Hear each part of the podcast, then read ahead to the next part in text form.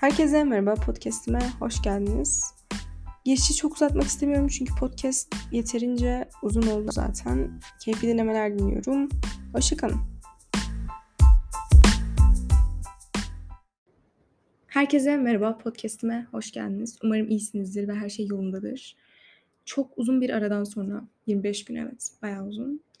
Karşınızdayım. Ya Uzunluğu şuradan dolayı tatildeyim ve konuşacak çok fazla konum var ama yine de oturup bir türlü podcast çekemedim. Çünkü şöyle oluyor. Ben podcast çekerken o an hayatımda ne önemliyse yani işte psikolojik olarak iyiysem ya da kötüysem bunun sebebi olarak neyse bunun üzerine konuşuyorum. Ve şu 25 günde modum ve psikolojim o kadar fazla inişli ve çıkışlıydı ki yani oturup bir gün diyorum ki çekeyim podcast modum düşük oluyor. Çekiyorum diğer gün atacağım diyorum ki abi modum fazla düşükmüş. Şu an iyiyim. Bunu atmayayım. Sonra şu bu derken bir türlü podcast'i atamadım. 7 ee, Temmuz'da bizim podcast yıl dönümümüzdü. Alkış efektim olmadığı için buraya ben kendime gördüm. Ve oturup podcast çekmeyi çok istiyordum. Bir yılda hayatımda neler değişti gibisinden.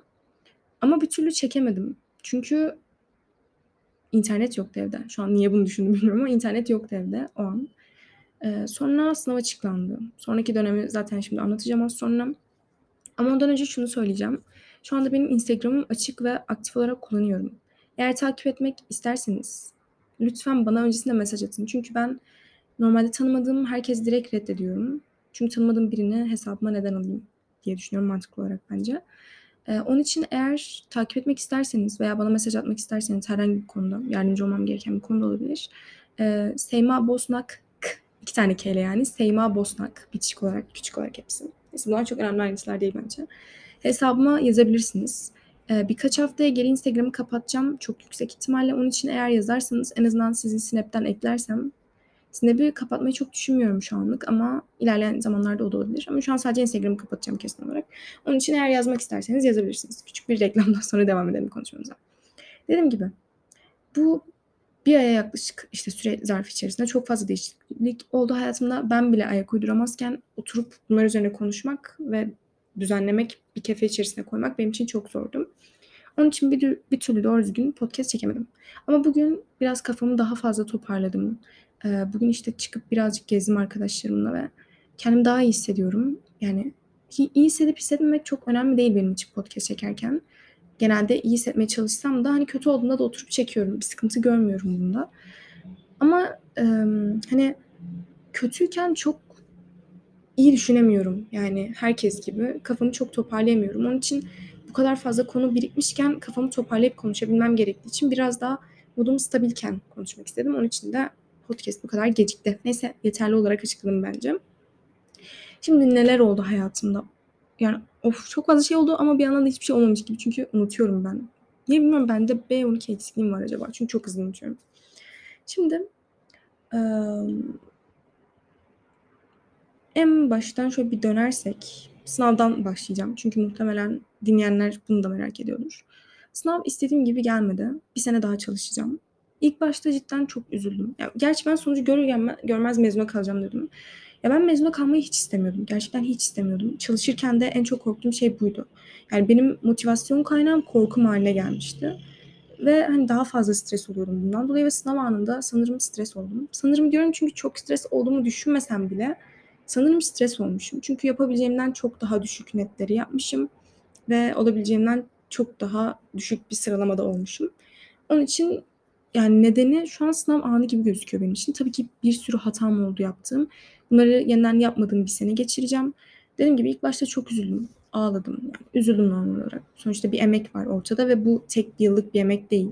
Benim için bu çok uzun bir emek ama benim tamamen psikolojik olarak çok fazla yanlışım oldu geçen sene. Ve bu sene içerisinde bunları yapmamaya çalışacağım. Ki bence mezunluk daha rahat 12'den. Çünkü 12'de çok koşuşturma var. Çok büyük bir bilinmezlik var. Ben şu anda süreci de biliyorum. Yapmam gerekenler ve en önemlisi de yapmamam gerekenleri çok iyi biliyorum. Onun için en azından minimum hatayla umarım bu seneyi çıkarabilirim. Ee, yani psikoloji olarak zor olacak biliyorum. Ama imkansız da değil. Sonuç olarak benim bir amacım var hayatımda ve bir hedefim var. Bunun için 10 ay daha vermek çok büyük bir şey değil benim için. Ki bir hedefiniz olduğu zaman ve bu hedefiniz artık biraz daha kesin olarak yapmanız gereken bir şey olduğu zaman daha mutlu olarak çalışacağımı düşünüyorum. Ben zaten hani evrenden bir şeyler isterken de hep şey dedim. Evren ya da işte neyse fark etmez. Sadece mutlu olmak istiyorum dedim. Belki eksik dua mı ettim bilmiyorum ama hani mutlu olamayacağım tek seçenek benim için mezuna kalmaktı gerçekten. Ee, ve onun için çok üzüldüm. Hani dedim ki bu kadar sadece dua ettim ve tek istediğim şey mutlu olmaktı dedim. Sonra bugün arkadaşlarımla konuşurken bir anda kafama dank etti ve şeyi fark ettim. Abi ben mutlu olmak dedim ama ne, nerede olacağımı söylemedim. Hani ben şurada olayım, mutlu olayım, mezuna kalmayayım, mutlu olayım hiç demedim. Hani sadece mutlu olmak istiyorum dedim. Belki kalacağım ve çok mutlu olacağım. Çok iyi insanlarla tanışacağım veya kendimi çok iyi geliştireceğim. Kendime çok fazla şey katacağım. Onun için biraz daha olumlu bakmaya başladım. Çünkü genelde benim evrenden istediğim bu tür büyük şeyler yanlış bir şekilde istediğim zaman tam olarak yanlış istediğim şekilde gerçekleşiyor ve gerçekleşiyor. Bu daha önce de oldu. Bir arkadaşımla e, çok yakındık ve ben hani bir şekilde yoruluyordum ve evrenden istemeden o kişinin hayatımdan çıkmasını istiyordum. Hani şey gibi. Hani ondan kopamıyordum ama bir şekilde kopalım istiyordum. Ve bunu istediğimi bile farkında değildim. Hani isterken yani istemeyerek istiyordum ama istiyordum. Neyse anladınız bence. Sonra böyle oldu ve bir süre sonra ben gerçekten bunun çok daha doğru olduğunu fark ettim. Ama tabii ki biraz süre geçmesi gerekti. Belki mezunluk içinde böyle olur. Yani biraz süre geçer ve gerçekten bana iyi gelecek şeyin bu olduğunu fark ederim diye umuyorum. Yani çok kafamda en azından birkaç gün öncesine kadar büyütmüyorum. Çünkü kalacak birkaç arkadaşımla da konuştum. Hani sonuç olarak yapabileceğimiz bir şey yok. Olan oldu. Ee, geleceğe bakacağız. Elimizden geleni yapacağız ve daha iyi bir sonuç almaya çalışacağız. Öyle kafamızda büyütürsek büyür. Yani ben mezunluk eşittir başarısızlık değil. Hani bu moda girmiştim bir arada. Çünkü ben bir hedefim var ve o hedefim haricinde her şey olabiliyor. Yani başka bir meslek yapmak istesem oluyor. Ama şu an ben mesleğimi daha iyi bir üniversitede okumak ve daha iyi bir şekilde kendimi geliştirebilmek için yeniden kalıyorum. Onun için sanırım bir hedefi olması insanın kafasında ve bunun için çabalıyor olması değerli bir şey ve çok da yorulacağımı umarım geçen sene kadar en azından düşünmüyorum. Çünkü ben geçen sene kendimi çok fazla kastım. Gerdim. Kapattım dünyada çok gereksiz bir şekilde. Ama gerekmiyormuş. Yani insanlardan çok etkilendim geçen sene. Zaten bahsedeceğim. Onunla ilgili ayrı bir podcast çekerim muhtemelen. Çünkü burada girersem çok uzun sürer podcast. Ama insanlara gereksiz değerler verdim, anlamlar yükledim ve hani şey oluyorsunuz ya e, biri olmazsa işte ben yapamam, yaşayamam, hayatım darmaduman olur falan filan. Bir tane kimin şiiri vardı? Ya yanlış söylemeyeyim şimdi isim boş verin. Şiir vardı. İşte yaşayamam deme yaşarsın. Sensiz yaşayamam deme yaşarsın gibi bir şeydi. Yani ana tema buydu. Gerçekten öyle yani yaşıyorsunuz öyle ya da böyle. Yani ben üniversiteye gitsem de gitmesem de bir şekilde hayatıma devam etmek zorundayım.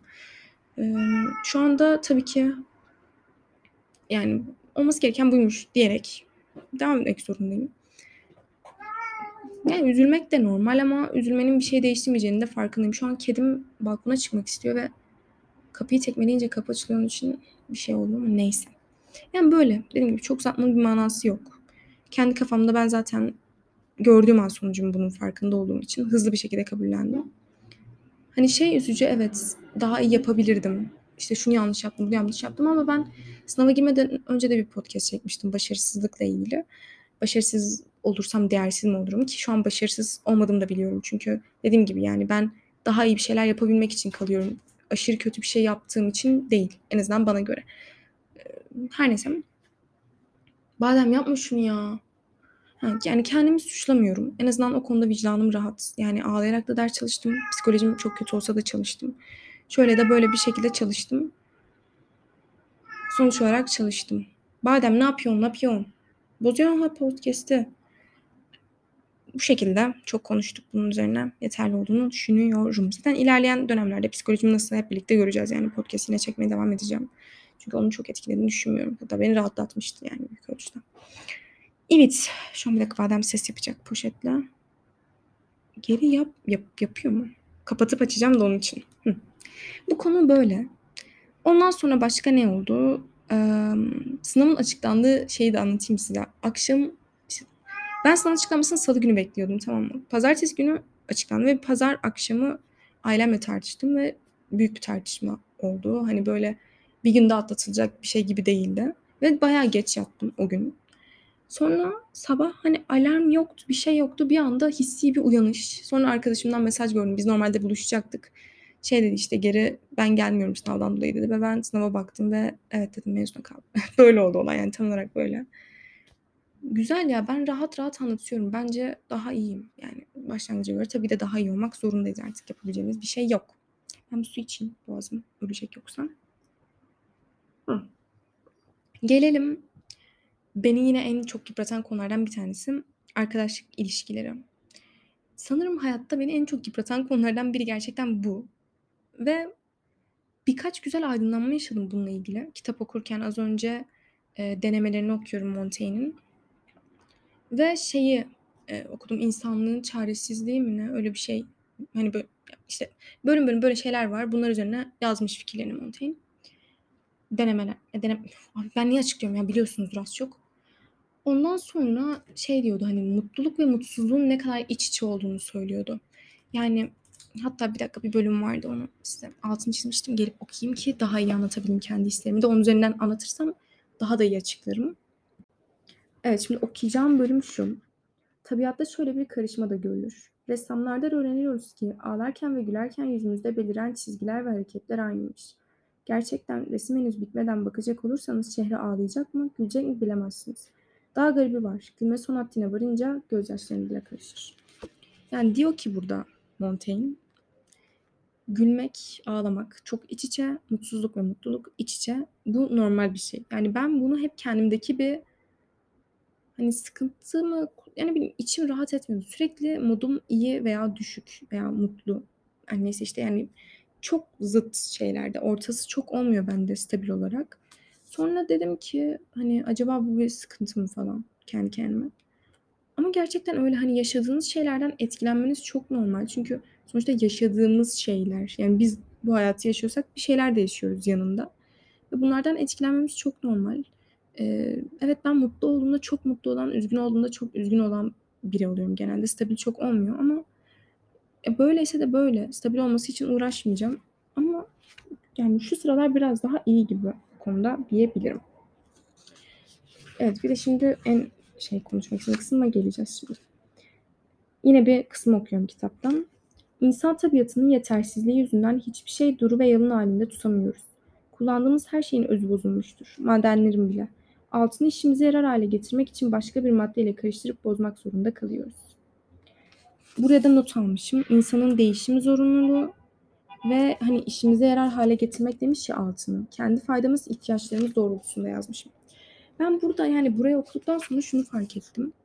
Hayatta hepimizin bazı korkuları vardır. Yani ben son zamanlarda bu korkular üzerine çok fazla düşünüyorum. Neden bilmiyorum ama mesela ölümden çok korkuyorum. Sevdiğim birinin ölmesinden veya kaybetmekten çok korkuyorum ani bir şekilde. Ve bu kısmı okuduktan sonra bunlar üzerine belki konuşuruz bu arada açtıktan sonra ama şu anda hala birazcık bunlar olduğu için çok üzerlerine konuşamıyorum. Burayı okuduktan sonra ben değişimden korktuğumu fark ettim. Bunun sebebi de şu. Ben genel olarak hep e, kendi konfor alanımda kalmayı seven bir insan olduğum için çok yeni şeyler hani denerim ama denemem. Hani riskli şeyleri mesela yapmak istemem. Stabilite içerisinde genel olarak gitmek hoşuma gidiyor ama farklı şeyler denemeyi de severim. Hani uçuk açık, uçuk açık ne ya? Uçuk kaçık mı? Ne deniyordu buna ya? Neyse boş verin yani. Uçuk kaçık mı? Sanırım üf, boş verin. Şeyler yapmayı sevmem gibi. Bu da benim konfor alanımla alakalı bir şey. Çünkü ben hep bir şekilde güvende hissetmek isterim. Risk altında durmak istemem. Ben bunu değişime nasıl bağlayacaktım unuttum. Harika. Harika. Heh. Değişim de böyle bir şey. Yani sizin konfor alanı içerisinde kendinize kurduğunuz bir kişiliğiniz, bir yapınız, insanlara kendinizi gösterme biçiminiz var ve bundan çıkmak istemiyorum ben genel olarak. Hatta en çok korktuğum şeylerden biri de şeydi onu da bir dakika not almıştım. Yani cümleleri hissederken yazmak daha etkili oluyor. Sonrasında tam o hissi yakalayamıyorsunuz ya. Hı. En sonunda fark ettim ki sanırım eskiden kırılmama sebep olan insanlara benzemekten çok korkuyorum. İnsan hep bir şekilde masum kalmak istiyor. Herkesin hala iyi niyetli olduğuna inanmak istiyor. Ama yaşadığım her şeyden sonra şu an aynı kalmamın imkansız olduğunu anlıyorum. Gerçekten iyi niyetli insan sayısının daha az olduğunu kabullendim. Artık üzülmek yerine üzmem gerektiğini zor da olsa kabullendim Ve her şey güzel bitmek zorunda da değilmiş. Bazen sadece bitmesi daha doğru olduğu için bitermiş. Yani şair, yani Şeyma burada demek istemiş ki benim en çok korktuğum şeylerden biri benim hayatıma sıçan insanlar gibi olmak istemiyorum. Yani onlar gibi kırıcı olmak istemiyorum. Onlar gibi umursamaz olmak istemiyorum. Onlar gibi alttan vuran insanlar olmak istemiyorum. Çünkü bu tür şeylerin bir insanda açtığı yaraların farkındayım. Ama bir yandan da gerçekten böyle olmam gereken durumlar ortaya çıkmaya başladı son zamanlarda. Daha doğrusu sene başında falan doğdu. Ve ben genelde böyle yaptıktan sonra kendi içimde de huzurlu olmuyorum. Hani belki onlar da olmuyordur bilmiyorum ama kendi içerim, içerimde hani ben işte buna kötü davrandım. Yaşasın, mutluyum, intikam aldım gibi bir şey içerisine girmiyorum. Moda girmiyorum. Ama cidden artık üzülmek yerine üzmem gerektiğini vallahi zor da olsa kabullendim. Çünkü ben hatta Sense8'de bir şey vardı, kısım vardı. Replik, heh, replik. Unutuyorum kelimeleri şu an. Ya ben yabancıyım da. Neyse. İşte şey diyordu.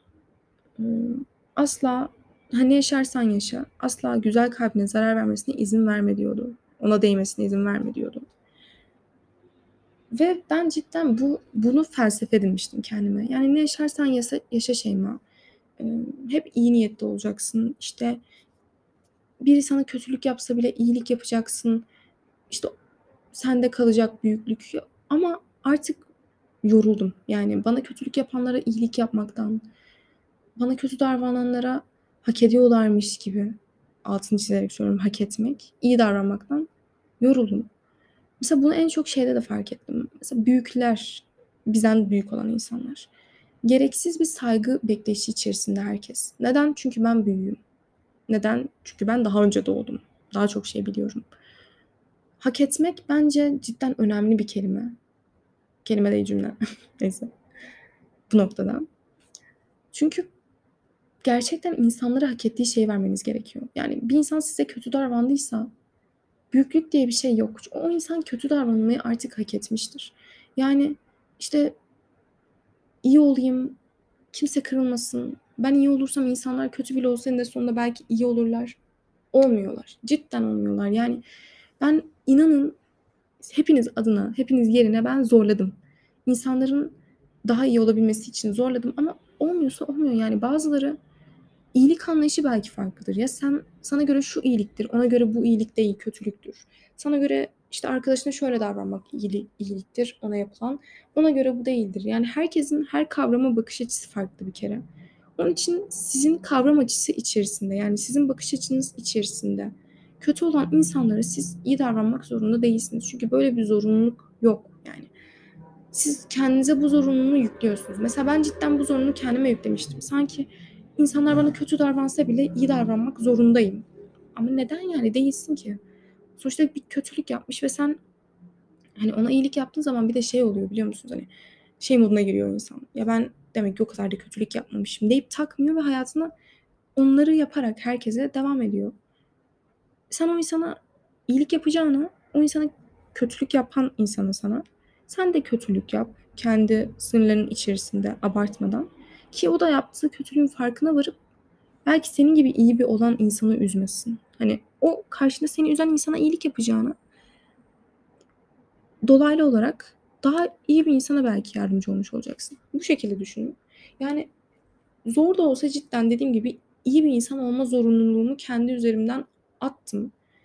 Yani bunu ben büyüklerdeki bu saygı bekleyişinden fark ettim. Çünkü bu beni çok sinir ediyordu.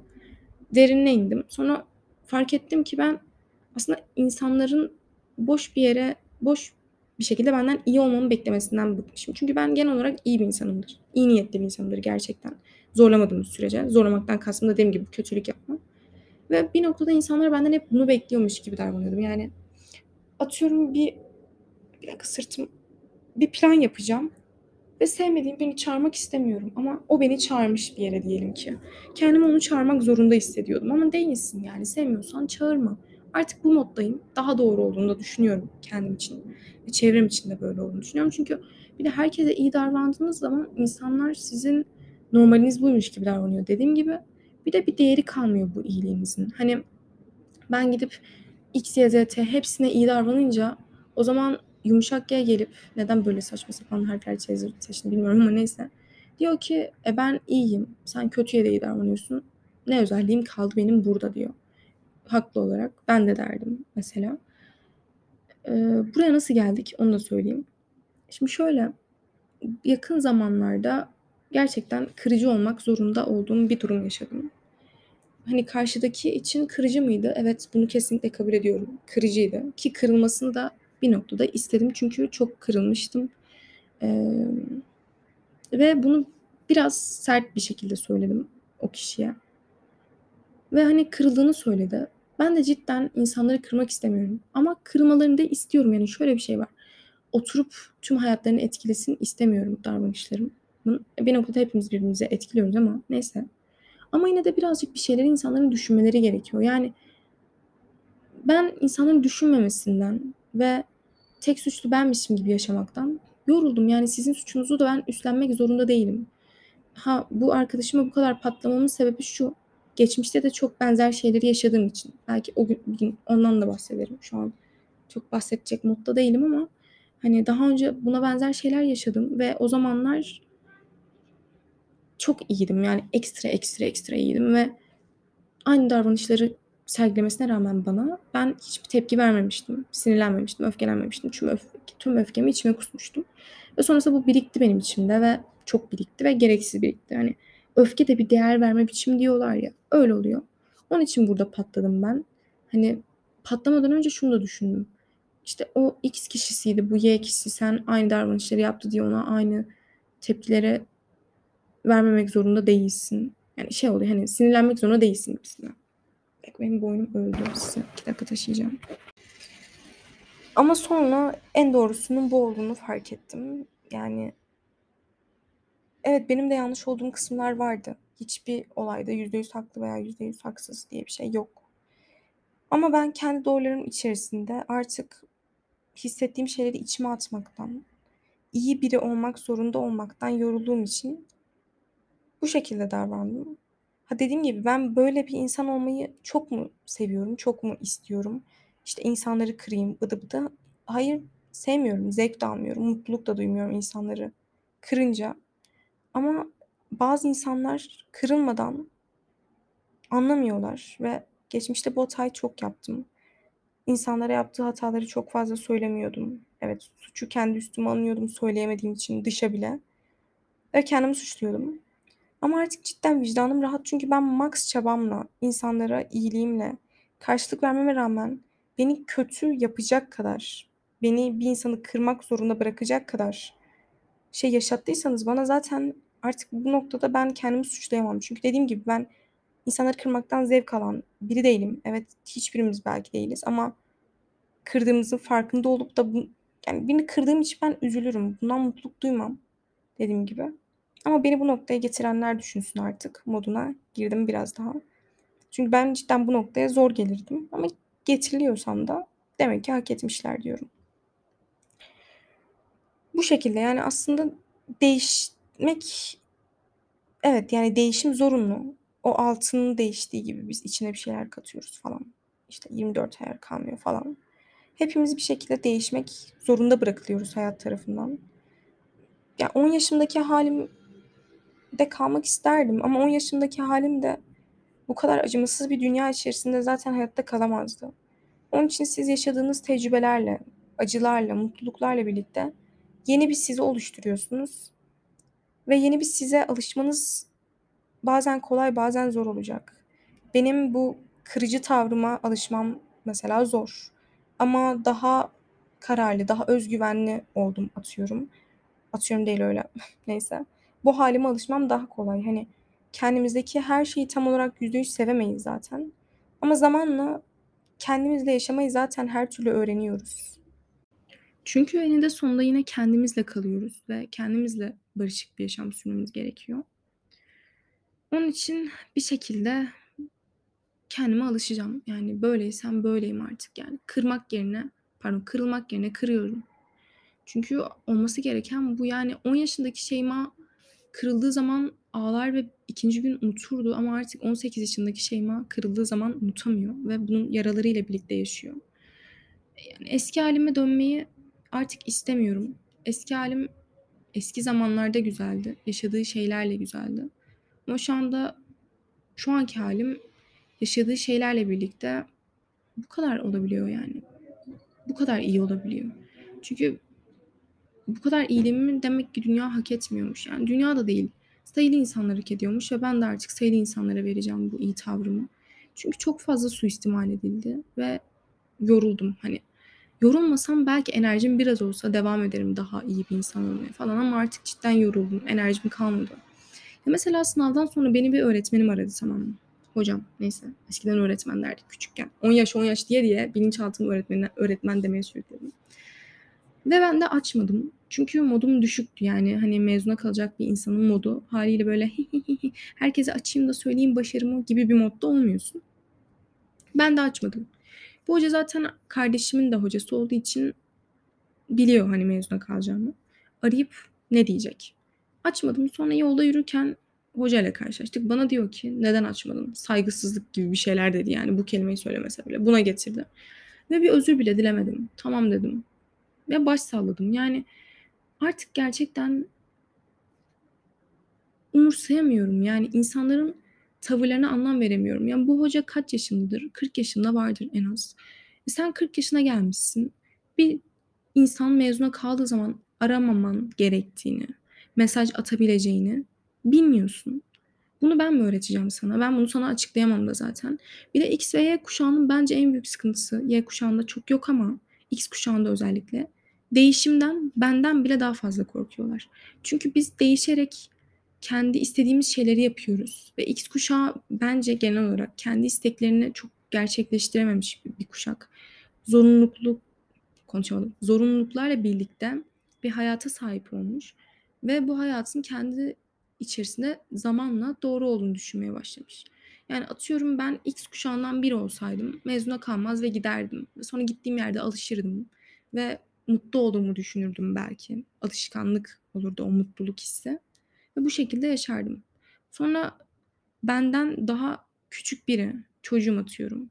Gelip bana ben mezuna kalacağım, bir kez daha çalışacağım istediğim şey için dediği zaman bir X kuşağı olarak ben şöyle düşünüyorum.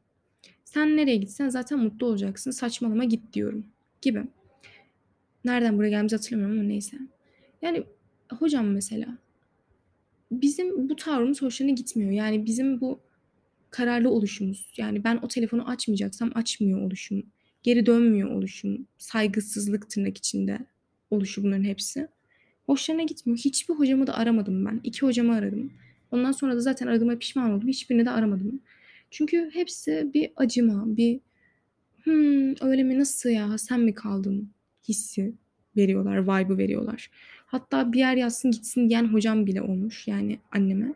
Saçmalamayın yani isterseniz. Çünkü bu hayatımızı etkileyecek bir karar ve saçma sapan bir yere gidip okumaktansa onayım daha veririm kesinlikle. Bunda hiçbir şey görmüyorum. Bu garip grup tavırlardan dolayı kimseyi de aramadım. Ve biz buraya nasıl geldik ben yine unuttum. Ben bu hoca konusuna nasıl geldim?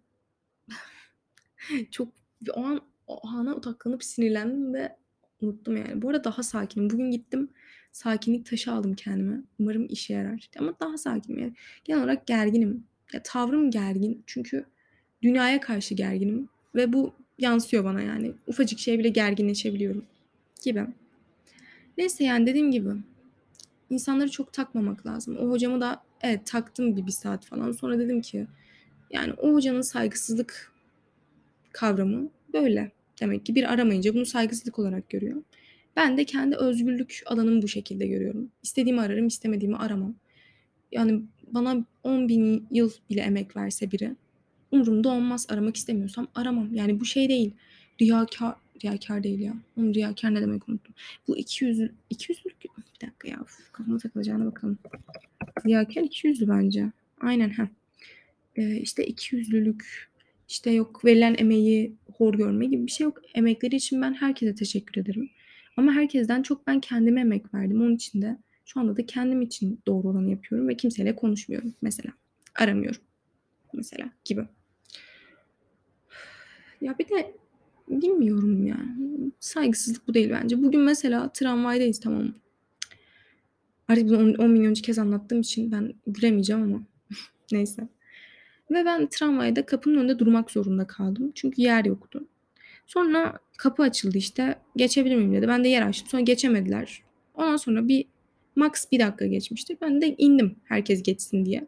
Sonra bir tane X kuşağı bana dedi ki yanımızdan geçerken malınız gibi niye kapının önünde duruyorsunuz dedi. Teyze ne diyorsun? Yani salak mısın? Yani ne diyorsun? Hiç geçmedim geçtim sonra. Yani bu X kuşağına ben çok sinirliyim. Bununla ilgili podcast çekeceğim bir gün gerçekten. Kuşak farklılıkları ile ilgili. Çünkü yani neyse ben X kuşağına burada bir şey demeyeceğim. Ama hiçbirinizi sevmiyorum. neyse durun şimdi akrabalarım falan da var ama. Yani kanım çok ısınmamış diyelim birkaçınız haricinde. Hoşuma gitmiyorsunuz. Nedenleri de çok fazla da. Burada giremeyeceğim şimdi bu nedenlere. Anladın hani o teyze kendinde bunu söyleme hakkını nasıl bulabiliyor? Sen kimsin? Yani kimsin? Benden büyüksün diye bana laf atabileceğini mi düşünüyorsun? Gibi orada telefonunu çıkar diyecekti. Bir tane telefon çıkarıp suratına çakacaktım ve susacaktı teyze orada. Yani biz saygısız değiliz. Siz çok fazla kendinizi büyütüyorsunuz. Kendi gözünüzde de büyütüyorsunuz. Yani sen 90 yaşındasın diye benden işte 90 eksi 18, 82 yıl 72. 82 mi? Abi niye matematik yapamıyorum? 72. Neyse ne. Sıkıntı yok.